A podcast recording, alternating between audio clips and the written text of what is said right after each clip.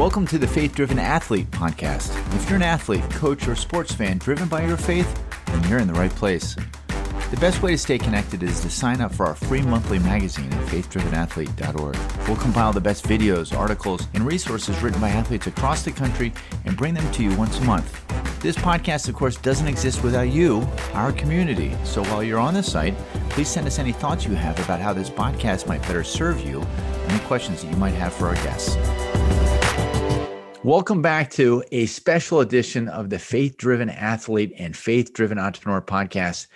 We've got a great guest today who's a friend of mine who has encouraged me in his walk with the Lord in athletics at the highest level, as a competitor, as an entrepreneur within the field of faith driven athletics, and then as a remarkably successful businessman and a person who's been able to work very, very well in a multi generational company that has thrived and flourished under his leadership.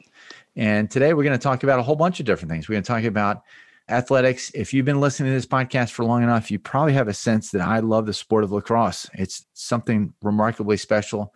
And Frank and his family have competed at the highest levels of that for a long time. So we're going to hear a little bit about that.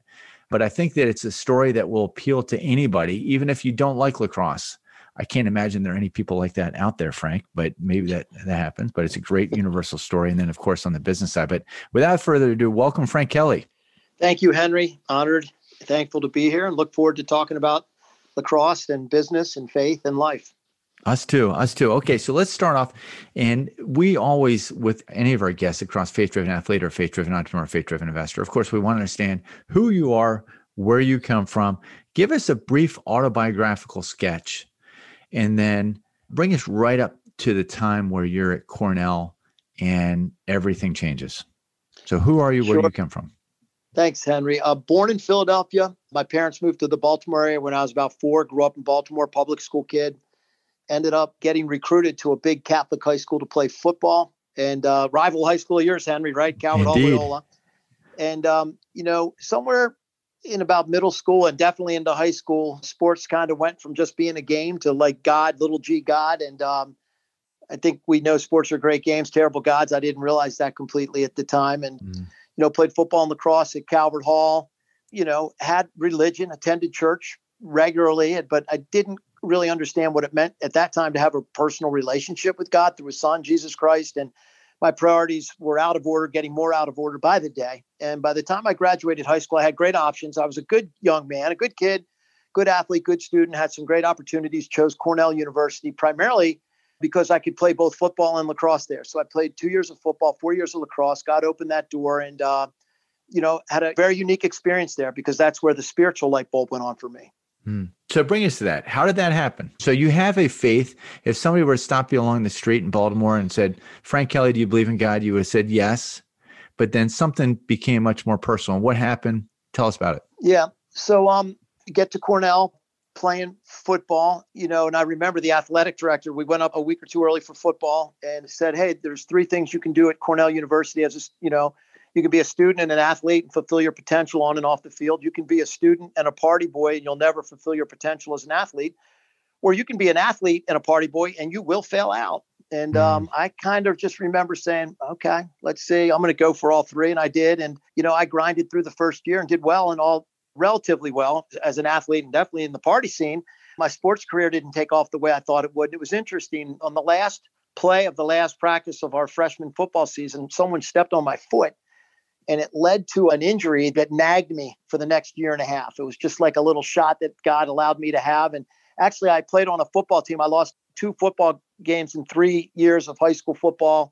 You know, we didn't lose, we won. You know, I got to Cornell. We did not win one game my freshman year. And, you know, so I had a rough season and then I got stepped on and, hmm. you know, began to train for lacrosse, feeling like I'd missed the fall season and, you know, began a gimp. It led into my season and led into shin splints that turned into stress fractures. And, uh, came home after my freshman season of lacrosse and lost like 20 pounds, got bone scanned. And the guy said, You played at least four weeks, probably six weeks on two stress fractured legs. And was in mm-hmm. tremendous pain, but I wasn't going to miss practice because my God was sport and I had to grind through and, you know, had some painful experiences. Moving into my sophomore year, these stress fractures lingered and caused disappointment and frustration on the football field that carried over into my sophomore lacrosse season. And, you know, during that time, there was a guy I played football with and a wrestler that kind of came into my life and were talking to me about having a relationship with God. And yeah, if someone on the street said, You believe in God, I would have said, Yeah.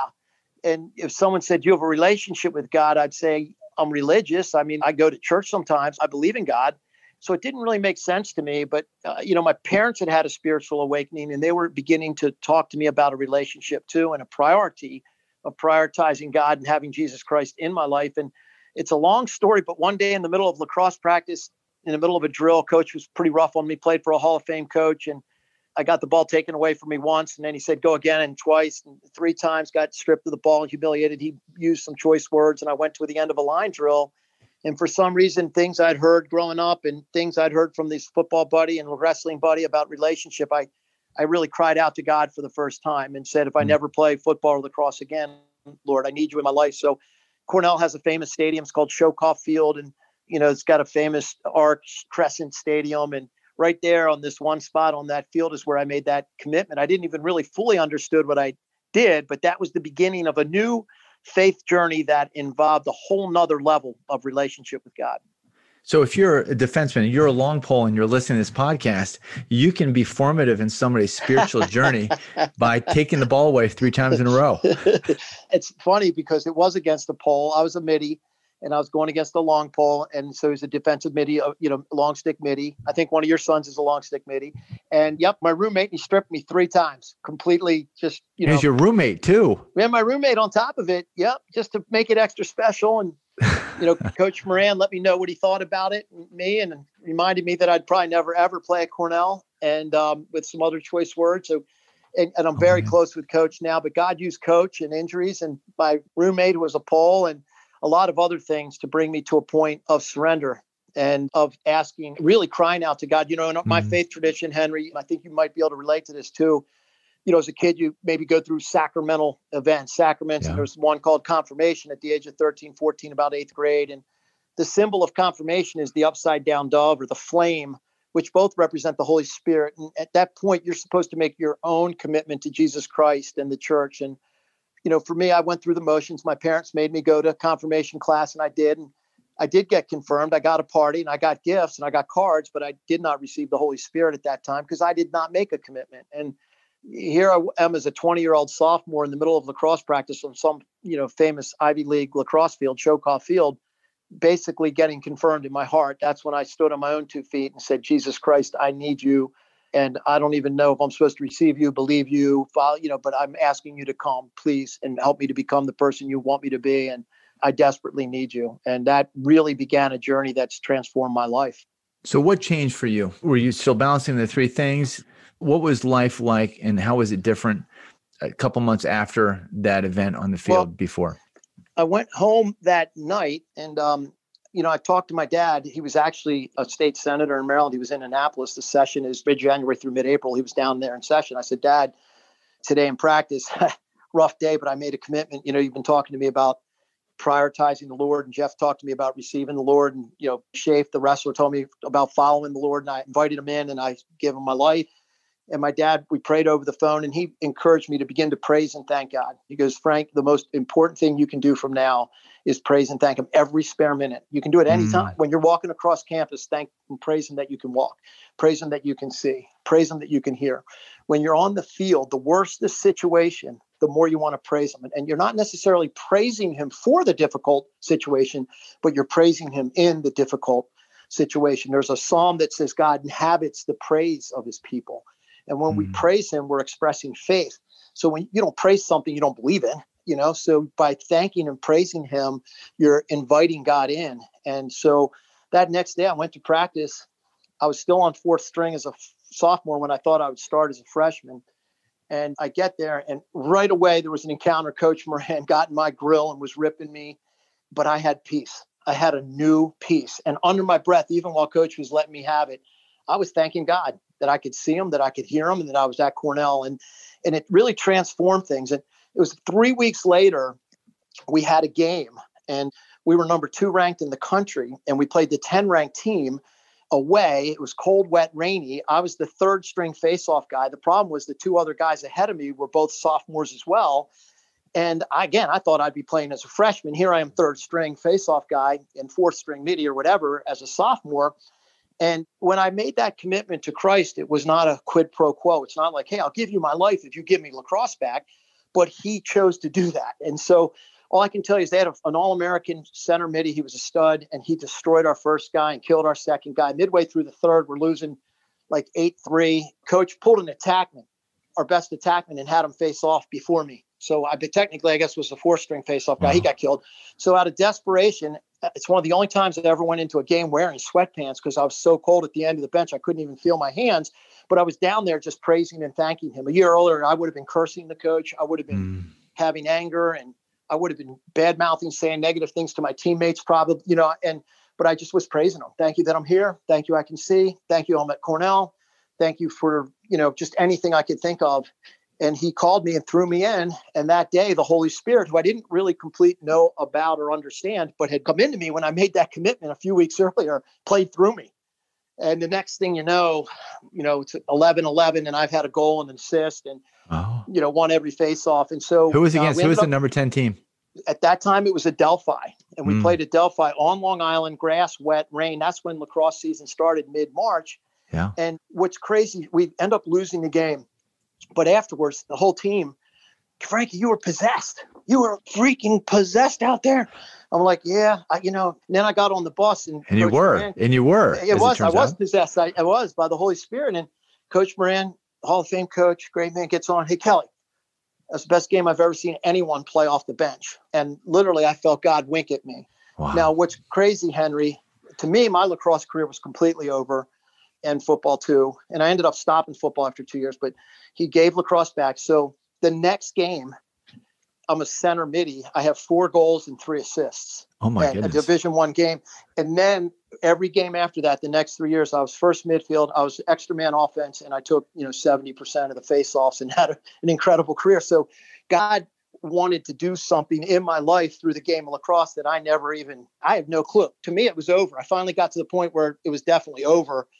I often tell this story because he actually blessed me. I ended up having you know great awards and honors my senior year, and then I had a very successful career. Played professionally after college. They didn't even have pro lacrosse when I graduated, but played you know, and I've actually played up until my 50s in different levels of games.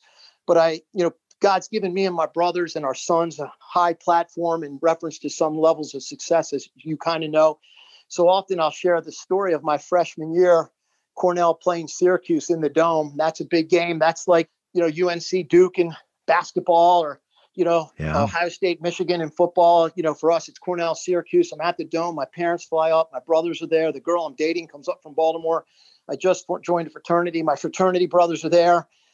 I think I'm on the verge of getting playing time. I'm between the second midfield and third midfield in my mind and we're warming up in the dome. And one minute before the game, Coach Moran comes to me and another kid and says, Hey, Kelly, hey, Kevin, you know, there's a new Ivy League rule. We can only dress 25. There's 27. I need you two guys to go in the locker room and put your street clothes on. Oh, man. And so that's, I tell people that was the highlight of my career was trying not to cry for three hours during a college lacrosse game that I thought I'd be playing in. Instead, I was there in a coat and tie, totally humiliated in front of my family. But God was breaking me down and I think of this story I've heard of a father who, when his little girl was just a little toddler, he gave her a set of plastic pearls and she loved them. She cherished them. And over time, they got nicked and beat up and broken. And when she became a teenager into her mid teens, like around 16, he came to her and said, Honey, give me the necklace. And no way, Dad. And she held mm. on so mm. tight with both hands, Honey, give me the necklace. She wouldn't let go. And over time, he slowly pried her hands off of it and then gave her a set of real pearls. And that's what I think God wanted to do for me. I had built my foundation around fake pearls, man, you know, football across yeah. and what comes with it. And what he wanted to do was give me real pearls. So he took it away or allowed it to be taken and then chose to give it back. And little did I know that what happened that day on the field in, at Cornell University, you know, in 1984 was really the starting point of something that became known is known today as FC lacrosse, which is, you know, happening all over the world through the yeah. game of lacrosse. So God's amazing. That's an incredible story. And what an incredible call for your dad to get from his kid in college. Because as as I get ready, my oldest is about ready to go off to college and just really want them to be able to come into their own faith as an adult. And I'm sure your dad remembers that call. I mean, that's a big deal. It's a call that every parent wants to get. That's really yeah. cool. We talk about it, you know, often. Hey, Frankie, you remember when you called me? I'm like, yes, I do, Dad. and uh, he gave me he gave me very simple, good advice. You know, my dad's not like a trained evangelist or anything like that, but he just shared that, hey, until your relationship with God through his son Jesus Christ is the top priority in your life, you're not going to find peace. You can look for it on the football field, the cross field. You can look for it in the classroom, in the party scene, with the girls, with the money. You will not find it until your relationship with him is your priority. And I'm like, you know, kind of went in one ear and out the other through high school. Yeah. But it finally registered there my sophomore year. That's great. The other thing I want our audience to take away from this is just the constant prayer and praise. And for too many of us, it's to the extent that we have a discipline, it's a morning thing or it's an evening thing. And just this constant all day communion with God. That's a great takeaway. Yeah. You know, you think about it, that's probably my favorite form of prayer is praise and thanksgiving. Mm-hmm. And you can do it anywhere, anytime. You can be at a game, you're nervous, you're watching your kid play, or you're, who knows, you're in a situation, you're in a job situation that's tough. And look, it's sometimes it's hard to do and our minds get distracted, but when we praise him through pain, when we praise him through doubt, when we praise him through fear, we're just affirming our faith in him and inviting him into our situation. Yeah. Yep. You can do it in the middle of recording podcast. Heavenly Father, we thank you and we praise you. Thank you for Amen. the story. Thank you, Lord. So I want to, you're just talking there a bit about FCA lacrosse, and you can bring it to this eventually, but there's a seminal moment in the history, the inception of FCA lacrosse, that is as good of any story that I've come across. And we're going to have a link to this story because it's a great video. We'll do, you know, the video do better justice to the story than than we can do right now on the podcast. And yet, I want you to tell it anyway. I want you to talk about what is this seminal tournament that's in Vail, Colorado, back in what was it, late '80s, early '90s? Yeah, it was 1992. And if I hmm. can give just a little backdrop, so my sophomore year, I make the commitment. I don't really have fellowship. I don't even really know what it means to live out my faith. All I knew was he was at work in my life. And junior year, that football teammate invited me to a Bible study. And I snuck to it. I was living with seven guys, including the long pole defender who stripped me three times in yeah. practice.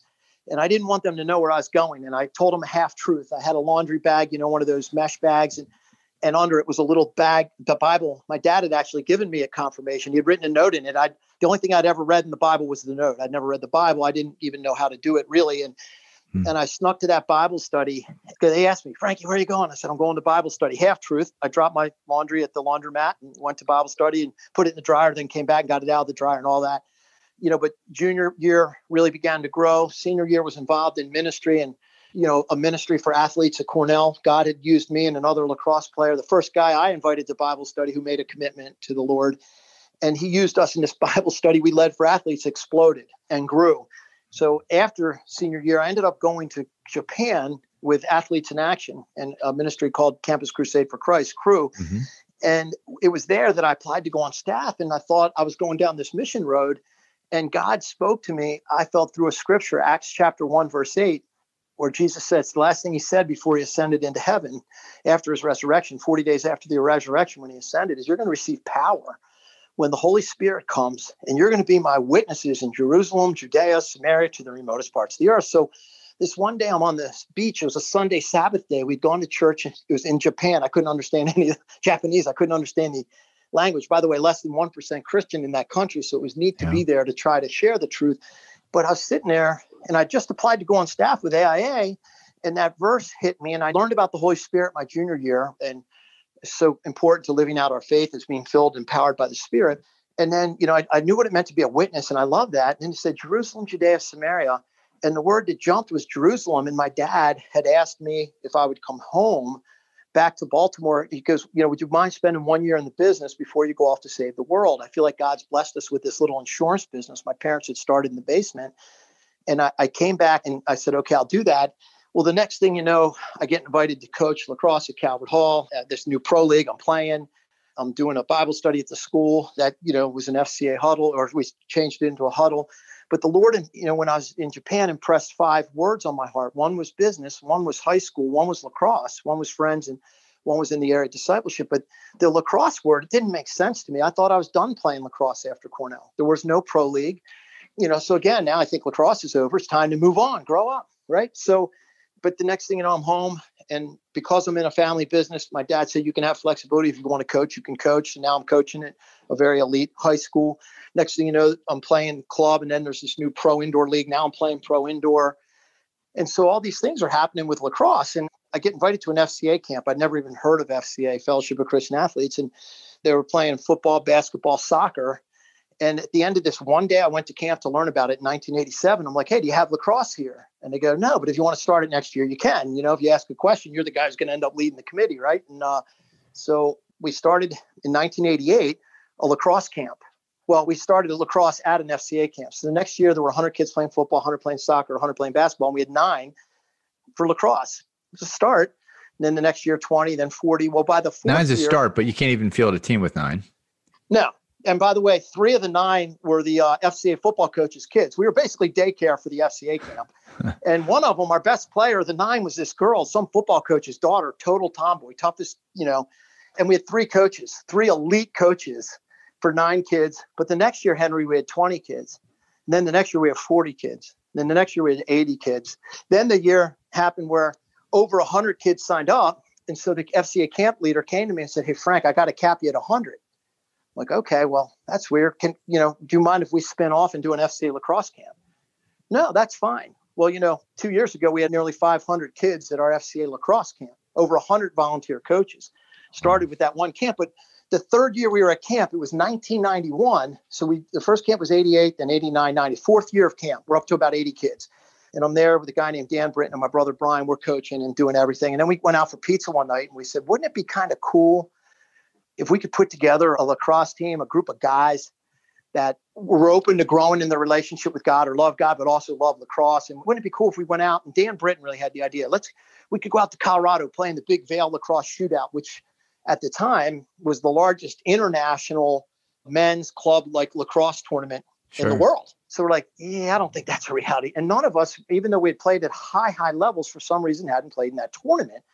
So we're like, all right, Dan, you check it out. So Dan calls the tournament directors and they say, listen, um, you know, it's already booked. There's six other teams on the waiting list. So at the elite division, there's 16 teams at the open men's elite division, but we'll put you on the waiting list. So that was in the fall of 91. And Dan called me and said, Hey, we're on the waiting list. It will never get in. We're six teams deep, you know, on a 16 team field. And I'm like, you know what, Dan, I think it's kind of a blessing in disguise. I, I think it was fun to talk about. I don't really think it was going to happen anyway. It's probably just as well because I can't really see it happening. So good. Well, you know, we tried. Let's move on. The tournament every year is in July 4th weekend. So it's going to be the next one's July 4th night weekend of 1992. Well, in May, mid May of 1992, like five weeks before the tournament, Dan calls me. Frank, you're not going to believe it. The Vail lacrosse people just called. They had two teams drop out. They've gone to all six teams. First one in you know, with a deposit check can come. I'm like, are you kidding me? Mm. And so I go to my wife, Gail, who's a very courageous, faith filled woman. Yep. Like, you th- I don't think we should do it. What do you think? Should we do it? She goes, absolutely, we should do it. Well, you know, okay. You know, it's like $800 registration. I just saw the paperwork. I found an old mm. file and we applied and got in. And in five weeks, we began to pull together a team. And, you know, my brothers had played at a high level. Brian and David had both played at the University of North Carolina on national championship teams. They were good players. Danny Britton was great player, played at Delaware, played pro indoor. And we had maybe five other legit, you know, D1 players. I was decent. You know, we ended up with really good goalie. And then we were piecing. We, our goal was to get to 20 players. And um, literally the last day, I got our 20th player. But our last five players, we had like three kids who just graduated high school. One kid who graduated high school ended up walking on a Duke and not even making it. I'll tell you a little story if we have time about that. Yeah. The next thing you know, we're out in Vail so these and are five high school kids because I know enough about lacrosse history. I know the Vail yeah. shootout. So at the elite team level, you got five kids on your on your roster that just graduated high school. Yep, just graduated high because we were desperate just for numbers. Yeah. So we had maybe eight like really good players, four solid, five solid players, and then you know we had just fill-ins. I mean, the guy who came the last day because my wife and I we booked 20 flights in faith and we weren't making much money then at all either between us but it was 300 bucks a flight. And it was back when you didn't need all the information you need now to book a flight. We booked yeah. 20 flights. And so we had 19 guys committed the last day. The day before we're leaving, some kid showed up. He played club lacrosse at Liberty University, okay, which wasn't very good then. And, you know, and it's like, hey, you want to come? We got a spot. Sure, I'll come. So he came. I mean, that was our 20th guy, some random guy who played for some podunk high school somewhere in the South and then was at Liberty University. So good for him. Yeah, it was really cool. It was a God thing. And so we get out there, and this is pretty cool. So the first day we play an all star team from North Carolina. And it was the first time and only time, you know, this tournament I played with all three of my brothers. John, who was a great high school player, played at Washington College, played in three national championships. My brother David, who played at Calvert Hall and then North Carolina, won a championship in 86. And my brother Brian, who was a great player in high school and college and was undefeated on an undefeated national championship team. So my dad came because all four of his boys sure. were there. So the first game, we end up beating this all-star team out of North Carolina, like 12-8. But it was incredible. Me and my brothers scored 10 of the 12 goals, including even wow. my brother Brian, who's a defender. So yeah. And my dad saw that. And literally after the game, it's like, I can go to heaven. I can die and go to heaven. he was so happy just to see his four sons play together and – but the problem was because we won, the next game we were going to play the two-time defending champion team. Their name was Green Turtle. It's the name of a, a, bar restaurant. It's very well known on the East Coast, as you know, Henry. Very famous, lacrosse connected.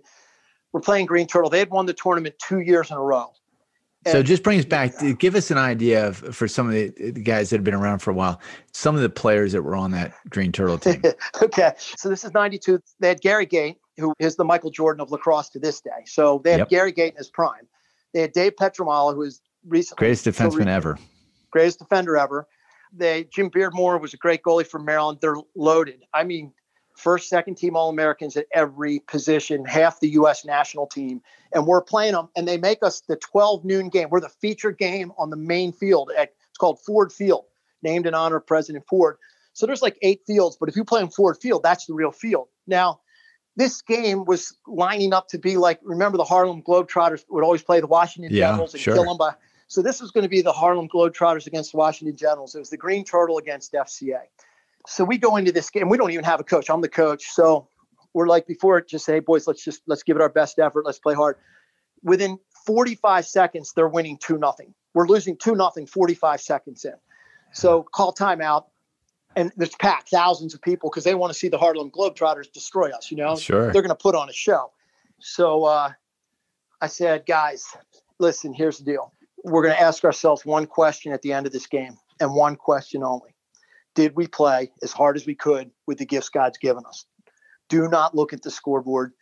We are going to play as hard as we can. Do not worry about the score. Let's just give it everything we have as in thanksgiving to the Lord. And I learned about something called a praise performance where you play with all your heart as an expression of praise and thanksgiving to God for the blessings He's given you. Well, they go up three nothing, four nothing, four one, five one, score at halftime, five five. Now I told the team, don't look at the scoreboard, but at halftime, I then go over to my wife and said, Hey Gail, take a picture of the scoreboard. five five at half. So the human they go up six five, seven five. We tie at seven seven at the end of three. Now, I think full disclosure, some of them, they obviously took us lightly. They were out. They go up 8 7. We tied 8 8, goes into overtime. We're in overtime. Gary Gait has the ball, best player yep. in the history of the game, Michael Jordan of lacrosse. One of the guys who just graduated high school, Tucker Bailey, is covering Gary Gait. No way. Tucker goes to Duke, walks on and gets cut, never plays there, from what I understand. Nice kid. So I'm on the sideline, like, I turn to whoever, I'm like, this game is over. Next thing you see is Gary Gait's stick helicopter checked out of his hand, literally helicopter checked, which, as oh, you know, in lacrosse is that doesn't happen a lot, nope. and it never happens against great players. So it basically knocked his stick, not only knocked the ball on the ground, but the whole stick went up in the air and twirled around and fell. Game, first overtime ends, tie, still 8 8. Come into second overtime, I'm facing off. I win the face off, come down. The face off guy ends up covering uh, one of our better players. I throw it to him. He dodges. That they get a double team. He throws it back to me. I'm at eight yards, wide open. Shoot as hard as I can. I thought a good shot. Goalie makes an elbow save. Jim Beardmore, elbow, left elbow, boom, bounces off of him, goes right to our guy on the crease. He shoots into an empty cage, but Dave Pietramala, the great defender, dives in, bounces off of Petro's helmet, goes wow. behind the goal. Dan Britton picks it up, feeds it to my brother David, who is called Eugene the scoring machine. He's he can score. If you get it, he sticks he sticks it. So we beat them in double overtime. Oh my goodness! And it was like a lacrosse shot. I mean, the whole tournament was blown away. No one could believe it. Oh, it was pandemonium. We were, I mean, they're rushing yeah, into the yeah. field. I mean, it's cats living yeah. with dogs. It was amazing. it was something. So it was a shot heard around the lacrosse world, and it was all God. It was God thing. It was definitely a God thing, and like that was the first time FCA had ever sponsored a team in any sport. And it's interesting. In, at Cornell, I'd gotten very involved with Athletes in Action, which is called AIA, and I don't really care about the initials of ministries, AIA, FCA, CBMC. They're all great. I love them all. Anything that's committed to sharing the good news in a relevant way, I love, you know? So, you know, for a year prior to getting this team together, Dan and I were doing legwork trying to put the team together through Athletes in Action because they do teams. They're known for doing high level, almost professional level teams in different sports that go and compete and then share the word but it just wasn't meant to be. So we have five weeks to make a decision. We call the president of FCA, and say, hey, do you mind if we wear a jersey that says FCA? I mean, we're basically going to be a team. FCA did what were called huddles. So a huddle is a gathering in a school, you know, like a football huddle. You get together and talk about God and His Word. And we're like, hey, uh, Dal Shealy, president, who was a great guy. Hey, Dal, we're, we're basically a mobile huddle. We're just a team huddle that's going to play games and wear an FCA jersey. Are you fine with that? Sure, do it. So that was the first time there was ever a team in, in any FCA ministry that I understand. And God had a plan so much bigger than anything we imagined because now there's dozens and dozens of teams all over the country and even around the world Uganda, Kenya, Ukraine. So going back even to that Acts chapter 1, verse 8 scripture Jerusalem, Judea, Samaria to the remotest parts of the earth. God's doing things all over the world. But I have to kind of finish. And now we're into the semifinal, right? Mm-hmm and um, we're playing Team Colorado, and they were in the top four seeds. But they're thinking, "Oh my gosh, this is our year." The Turtles knocked off. We got a free yeah, pass to the championship, and of course, we beat them by a goal in the last minute. And of then, course, um, of course, yeah, of course we beat. No, and so that was just as miraculous, really. And then we end up in the championship with the number two seed, and they were just as loaded. Like they were loaded with all the studs. Quint Kessenich, who we now know of ESPN fame, sure. and many other phenomenal players. And that was the only game we jump out one nothing. We're up one nothing. We're like, oh my gosh, this is we're gonna win this thing, you know. Next thing you know, Henry, it's nine two. It's nine to two. We call timeout, guys. We got to remember, no scoreboard. No, we're gonna ask ourselves, did we play as hard as we could? And just don't quit. it's gonna be easy. Nine three, nine four, nine five, nine six, with four minutes three minutes to go, nine seven. We're on a, a total run, and I'm winning face-offs. We end up losing 10-7. Mike Morrill was on that team. His yeah. son's a great player. His grand, you know, his father and his grandfather. That's like a four generation. That's like a Kelly family. Yeah. Well, you know, I think they're the only the Morrills. You know, grandfather Morrill, father Morrill, Mike Morrill, all three in the U.S. Lacrosse Hall yeah. of Fame. The only three generations. But you know, it's the tournament ended. We didn't win it, but we won it. and uh, so yeah. God used that as a springboard for things we could not have even fathomed coming out of that tournament. Yeah, it's one of my favorite sports stories. I think about Greg LeMond winning the final time trial against Laurent Fignon in the Tour de France back in the late 80s. And I think about USA hockey. And for me, and for a lot of other people, this is one of those types of stories. And it's just, I got some appreciation from just hearing it from you just now about Tucker with the helicopter check. And that I hadn't known. So it's just uh, it's a great one. So there's an increasing amount of people in the United States that have come to understand that lacrosse is a great sport. By mm-hmm. many estimations, it's the fastest growing sport in youth sports in America. And there's something really powerful about it as a sport. And I'd love for you to comment about that a little bit, just in terms of why is that about the sport? But then what is it about the sport that makes it particularly relevant? All sports ministries are important, but what right. is it about lacrosse and the history of the game that makes it particularly relevant and just this really neat kind of field to be able to do an appropriate level of evangelism and ministry? Yeah, well, just a little history about the game, and I think you know this, but for the listeners, yeah.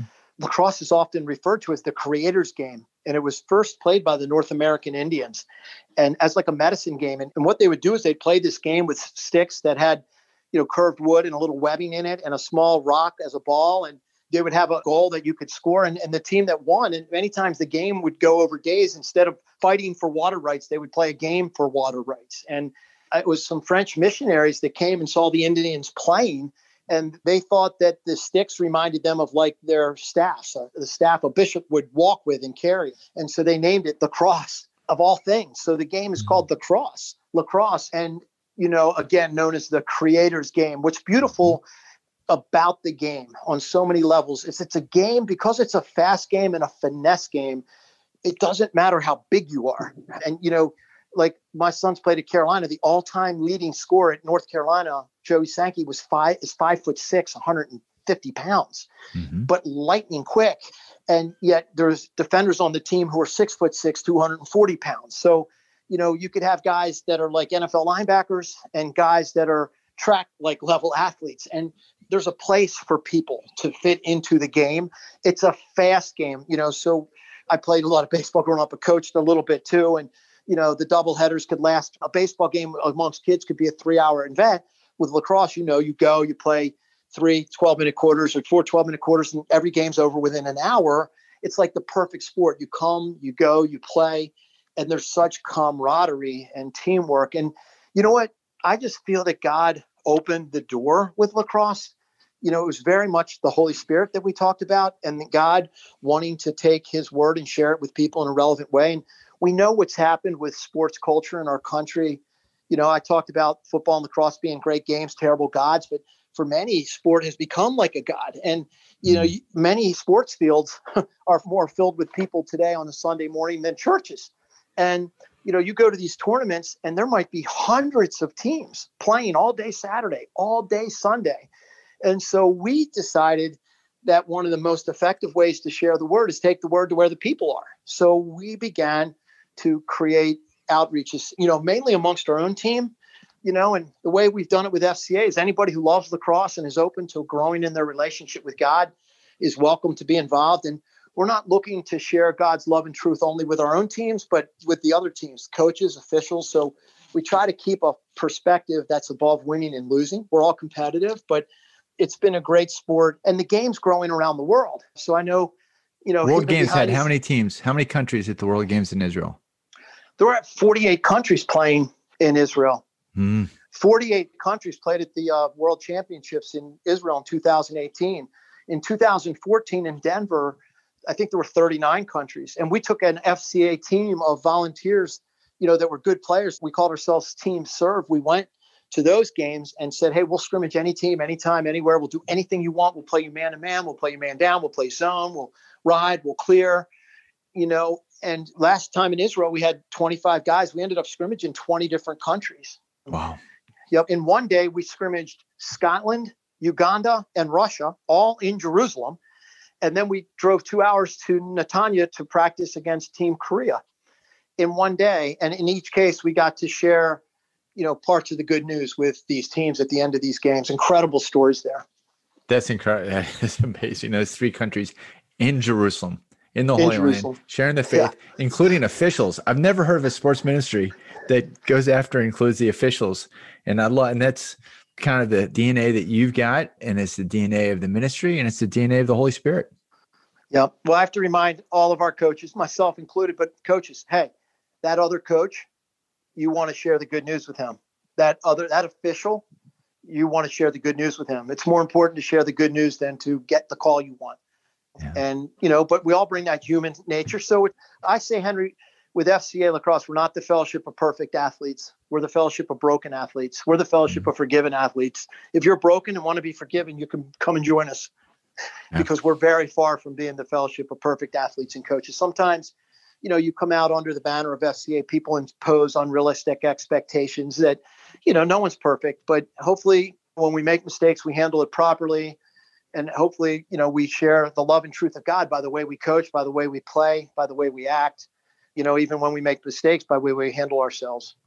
Yeah, well, I think FCA lacrosse is the class of the sport, and I just it's been awesome to watch how it's grown since that first camp in 1989, and grateful for your faithfulness. Uh, we're gonna for those of you who are not only faith driven athletes, but also faith driven entrepreneurs, we want to encourage you to come and participate and listen to the second installment of our interview with Frank Kelly as he talks about his multi generational business. But as we close this part of the program out, Frank, one of the things that we like to do with every one of our guests is to ask them what they're hearing from God through His Word.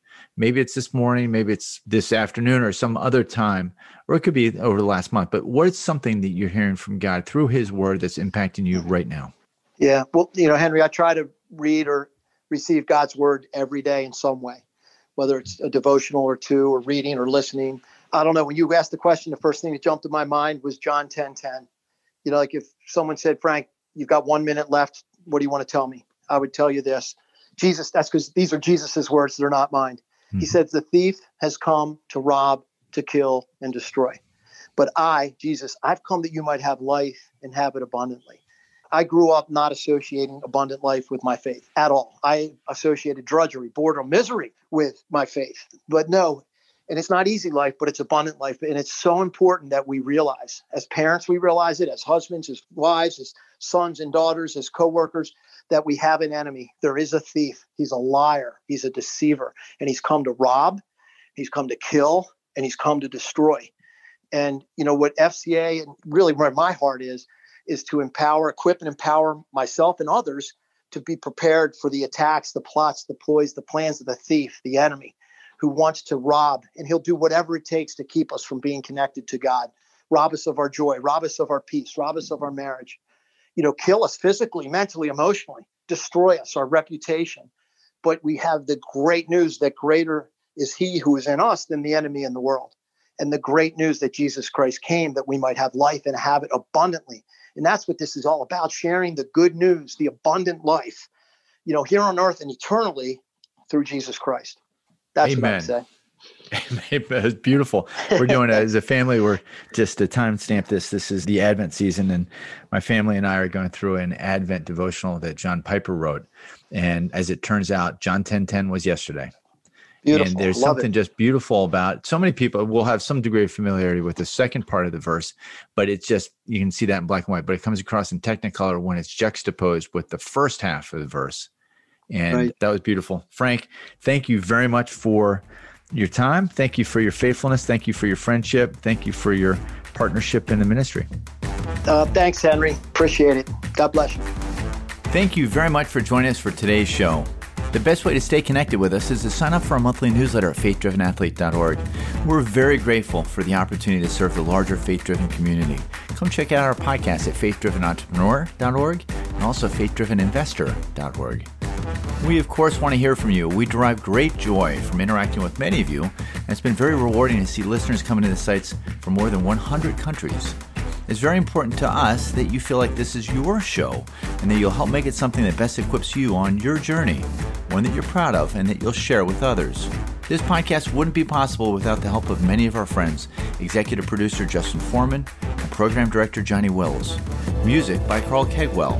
You can see more of his work at summerdregs.com. Audio and editing by Richard Barley of Cornerstone Church in San Francisco.